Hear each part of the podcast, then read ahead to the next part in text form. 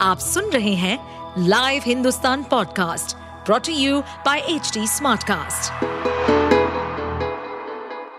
नमस्कार ये रही आज की सबसे बड़ी खबरें।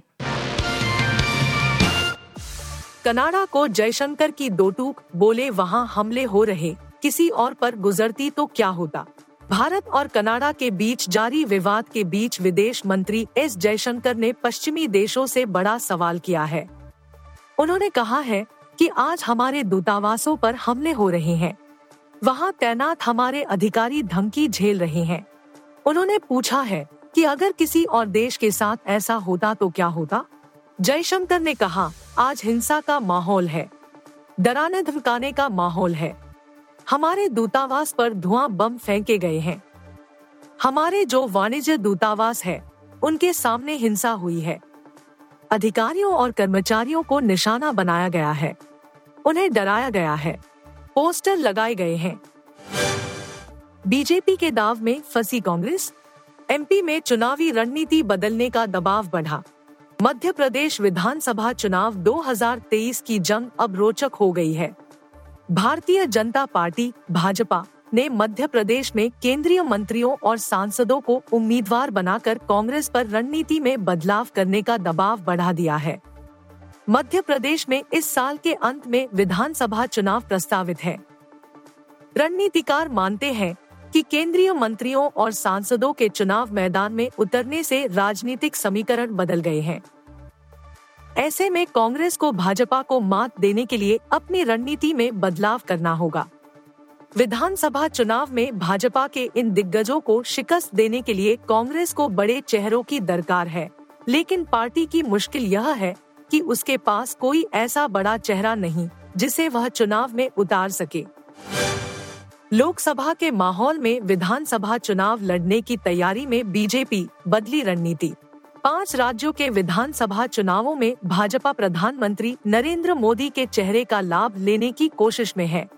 सामूहिक नेतृत्व में चुनाव लड़ने की रणनीति से कमान केंद्र के हाथों में है। चुनाव के बाद केंद्र ही राज्यों का भावी नेतृत्व तय करेगा।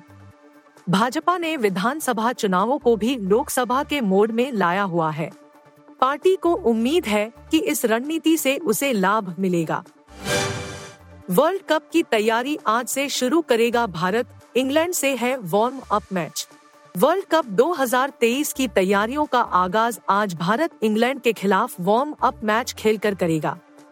India versus England warm up मुकाबला गुवाहाटी के बारसापारा क्रिकेट स्टेडियम में खेला जाना है। यह मैच भारतीय समयानुसार दो बजे शुरू होगा। इस मैच में भारतीय कप्तान रोहित शर्मा की नज़रें अपने टीम कॉम्बिनेशन के साथ बॉलिंग यूनिट का आकलन करने पर होगी। जैसा कि अभ्यास मैचों को आधिकारिक दर्जा हासिल नहीं है, और ऐसे में दोनों टीम अपने अधिक से अधिक खिलाड़ियों का उपयोग कर सकती है। दर्दनाक घटना पर बनी थी फ़िल्म काला पत्थर। कोयला खदान में 375 लोगों की हो गई थी मौत। यश चोपड़ा के साथ अमिताभ बच्चन ने दीवार कभी कभी और त्रिशूल जैसी सुपरहिट फ़िल्में दी। उन्नीस सौ उनासी में उनकी ऐसी ही फ़िल्म काला पत्थर थी, जिसकी उतनी बात नहीं होती, लेकिन यह अमिताभ बच्चन की बेहतरीन फ़िल्मों में से एक है। फ़िल्म औसत रही थी, लेकिन इसे समीक्षकों से सराहना मिली। काला पत्थर को फ़िल्म फेयर अवार्ड में कई नॉमिनेशन मिले थे। बाद में इसकी गिनती हिंदी सिनेमा के कल्ट फ़िल्मों में होने लगी। इस फ़िल्म की पटकथा सलीम जावेद ने लिखी थी। अमिताभ के अलावा फ़िल्म में शशि कपूर, राखी, शत्रुघ्न सिन्हा, परवीन बाबी, नीतू सिंह, प्रेम चोपड़ा और मैक मोहन थे। आप सुन रहे थे हिंदुस्तान का डेली न्यूज़ रैप, जो एच टी स्मार्ट कास्ट की एक बीटा संस्करण का हिस्सा है। आप हमें फेसबुक ट्विटर और इंस्टाग्राम पे एट एच टी या podcasts@hindustantimes.com पर ईमेल के द्वारा सुझाव दे सकते हैं।